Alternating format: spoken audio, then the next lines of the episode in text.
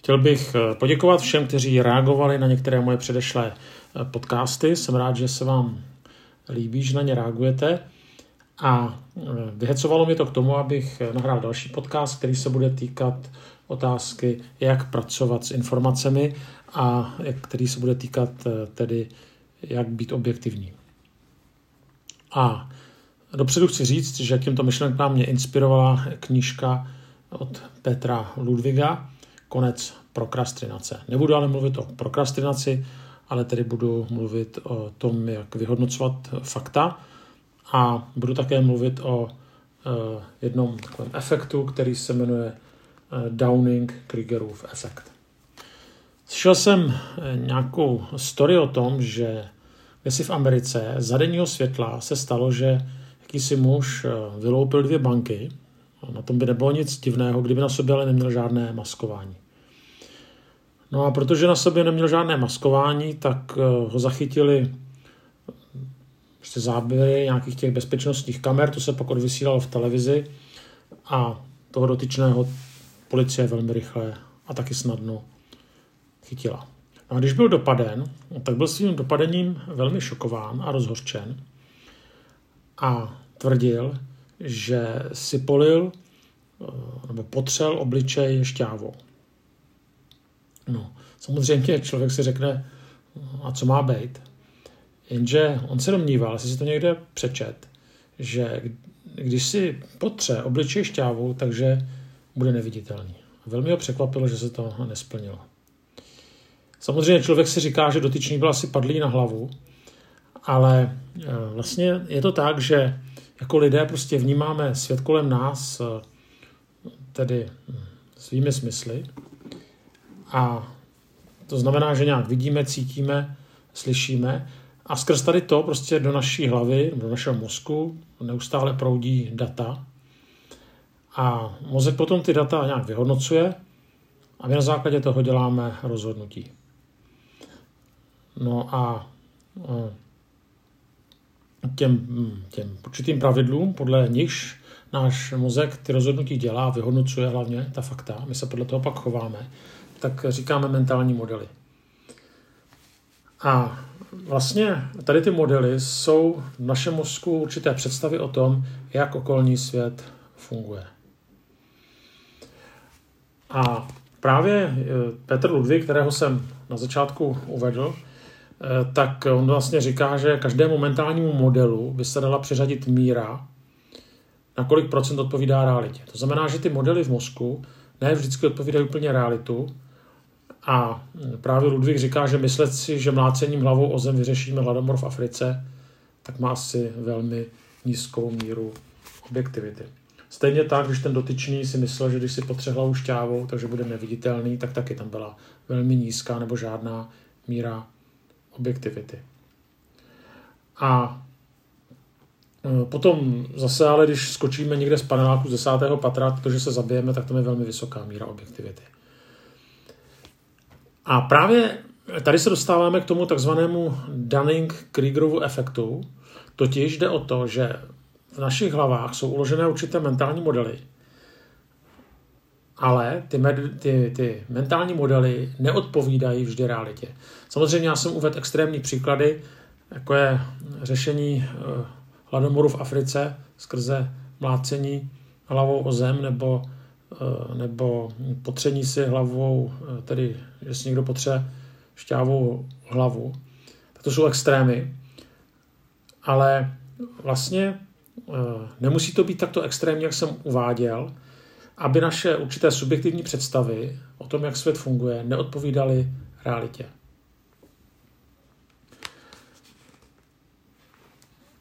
Tady tahle ta událost, tedy ta událost toho zloděje, tak právě inspirovala výzkumníky Davida Daninga a Justina Kriegera, který právě tento fenomén potom zkoumali blíže a o tom bych chtěl hovořit. Prostě zaujalo je ten, ten rozdíl mezi tou realitou a tím, jaká ta realita, nebo a to, jak člověk tu realitu vnímá. A oni vlastně se pokusili nějakým způsobem formulovat hypotézu, že eh, člověk, který nemá určité dostatečné vyhodnocovací schopnosti, tak eh, logicky trpí určitými dvěma problémy. Jednoduše. Prostě vzhledem ke své neschopnosti činí nesprávná rozhodnutí, to znamená, chodí vykrádat banku a myslí si, že šťáva ho učiní neviditelným. Eh, a potom eh, to, že činí nesprávná rozhodnutí, si není schopen uvědomit. To jsme zase viděli o tom, o tom, o tom zloději.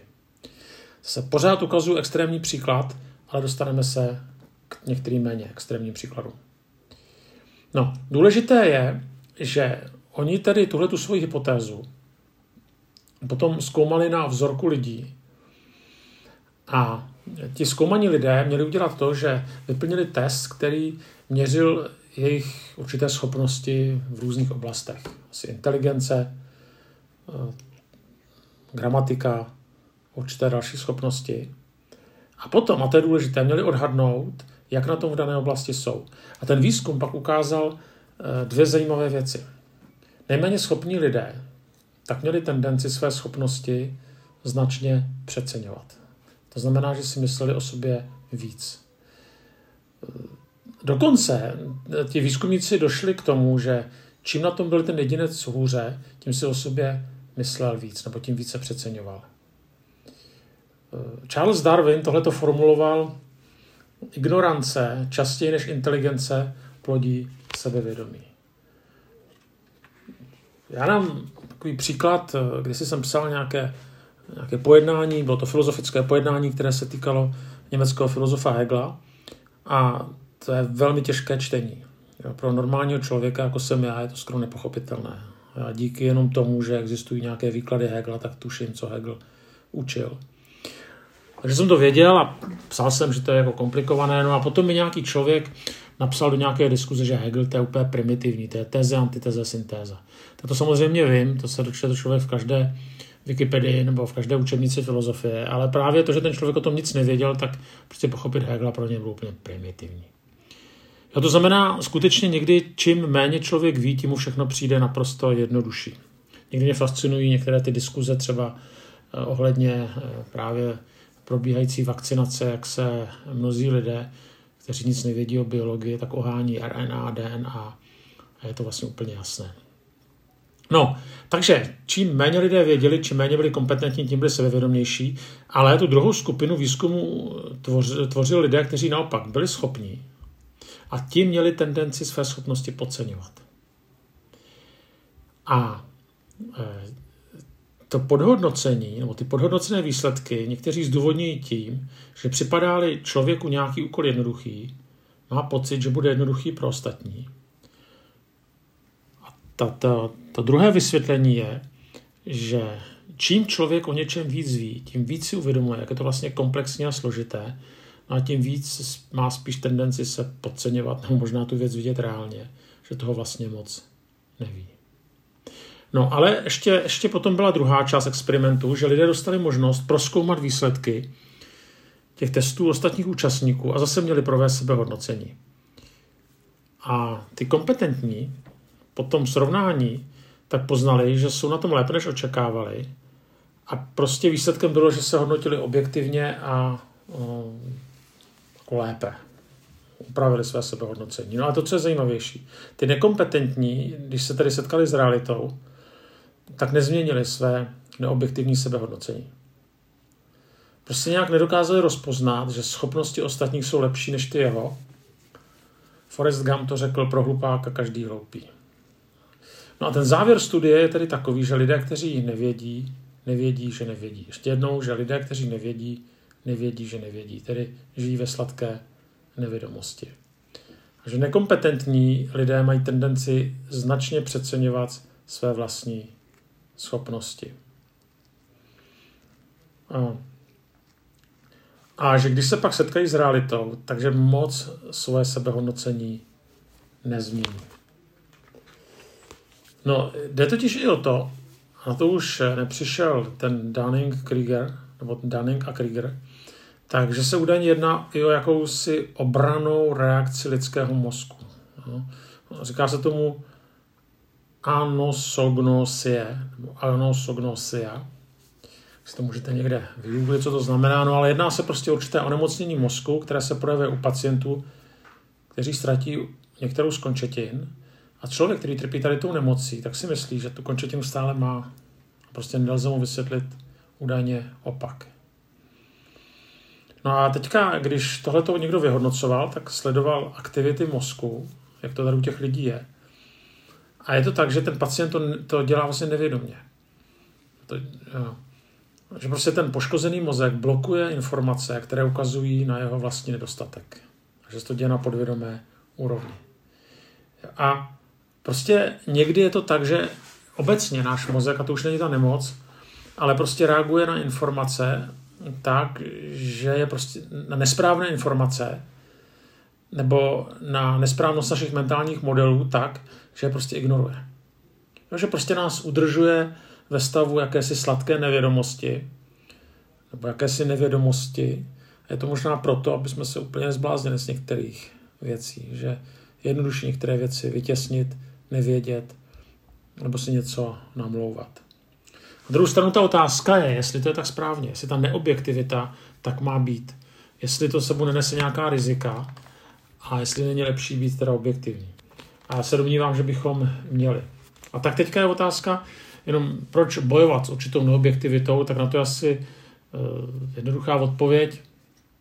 Uh, prostě, um, prostě pokud je někdo, já nevím, třeba uh, jak si tlustý je přesvědčený o tom, že je krásný a vystavuje své tělo v elastiákách, tak je to možná škoda, protože tím zbytečně hm, třeba provokuje nebo zesměšňuje sám sebe.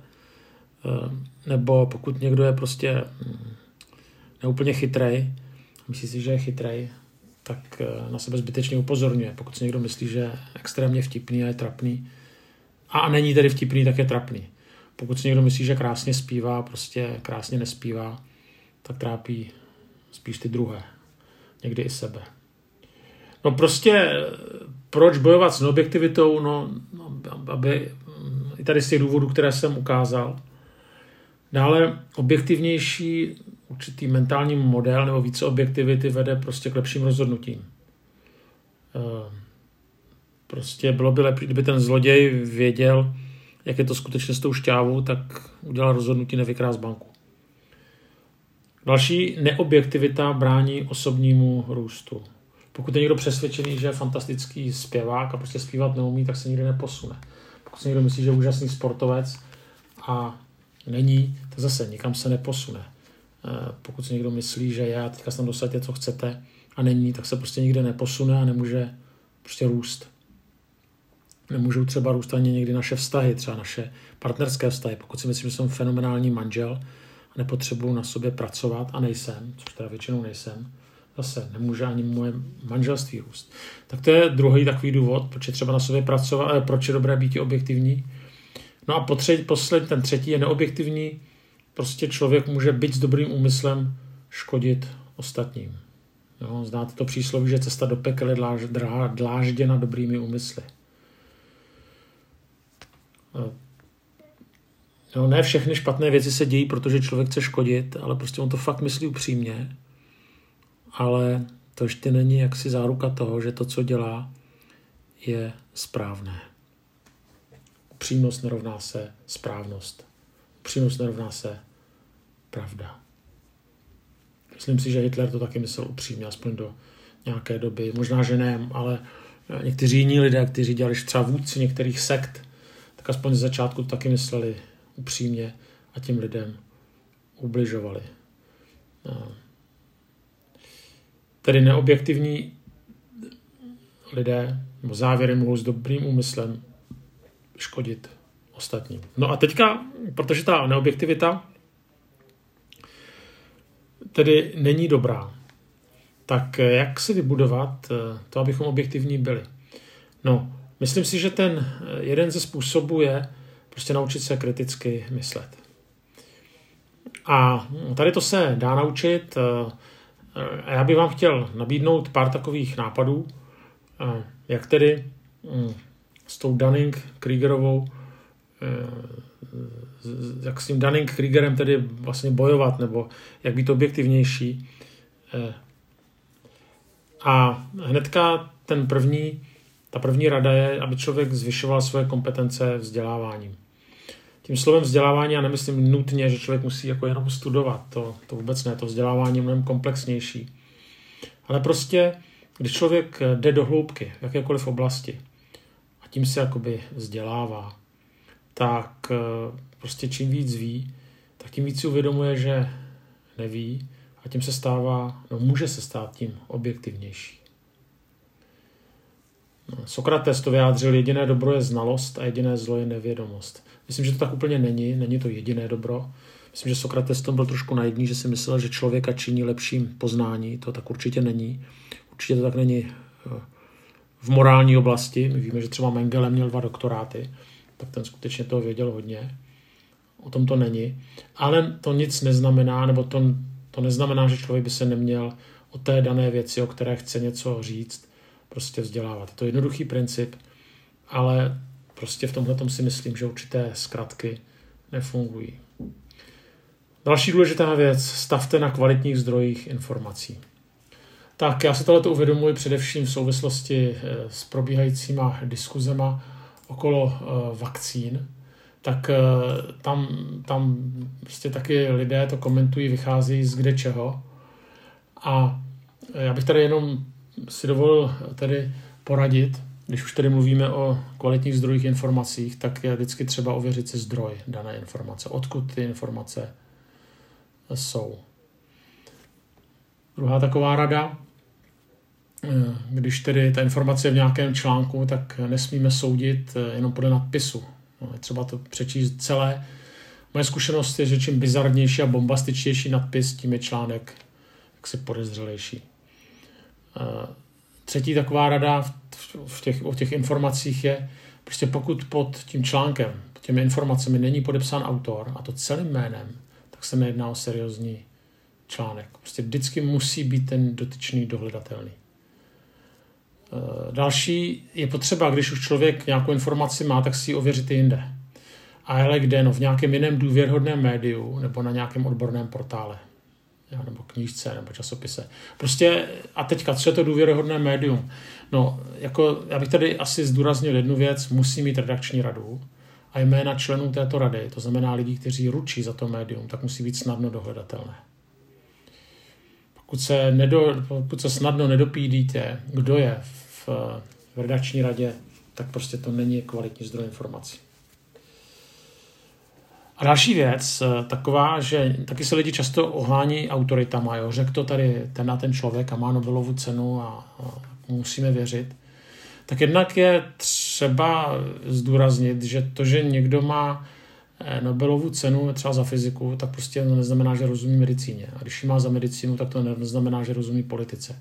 Ale i v té medicíně, tak když ji má za nevím, pediatrii, tak to neznamená, že rozumí virologii třeba. Jo, nebo a další věc, když je to jedinec, tak je to určitě zajímavé, byť by měl Nobelovu cenu, a byť by to byl virolog, a byť by se to týkalo viru, ale u klíčových studií ve vědě, tak za, tím, kterým, za nějakým zásadním tvrzením musí stát celý tým odborníků. Ten jedinec prostě nic nezmůže. Nebo zmůže, ale jenom málo. Další, nezaujímejme stanoviska k věcem, o kterých máme málo informací.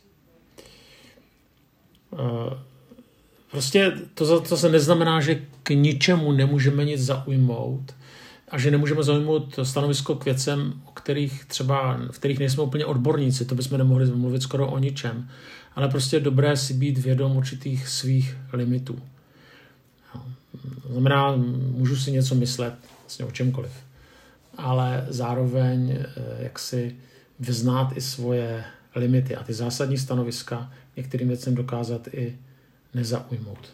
To je taková moje zkušenost, že někteří lidé mají být odborníky úplně na všechno a e, prostě není to tak. E, se budu citovat z Petra Ludviga, který cituje Richarda Feynmana, nositele Nobelovy ceny za fyziku, který prej kdysi řekl, myslím, že je mnohem zajímavější žít a nevědět, než mít odpovědi, které mohou být milné. Dále taková rada. Eh,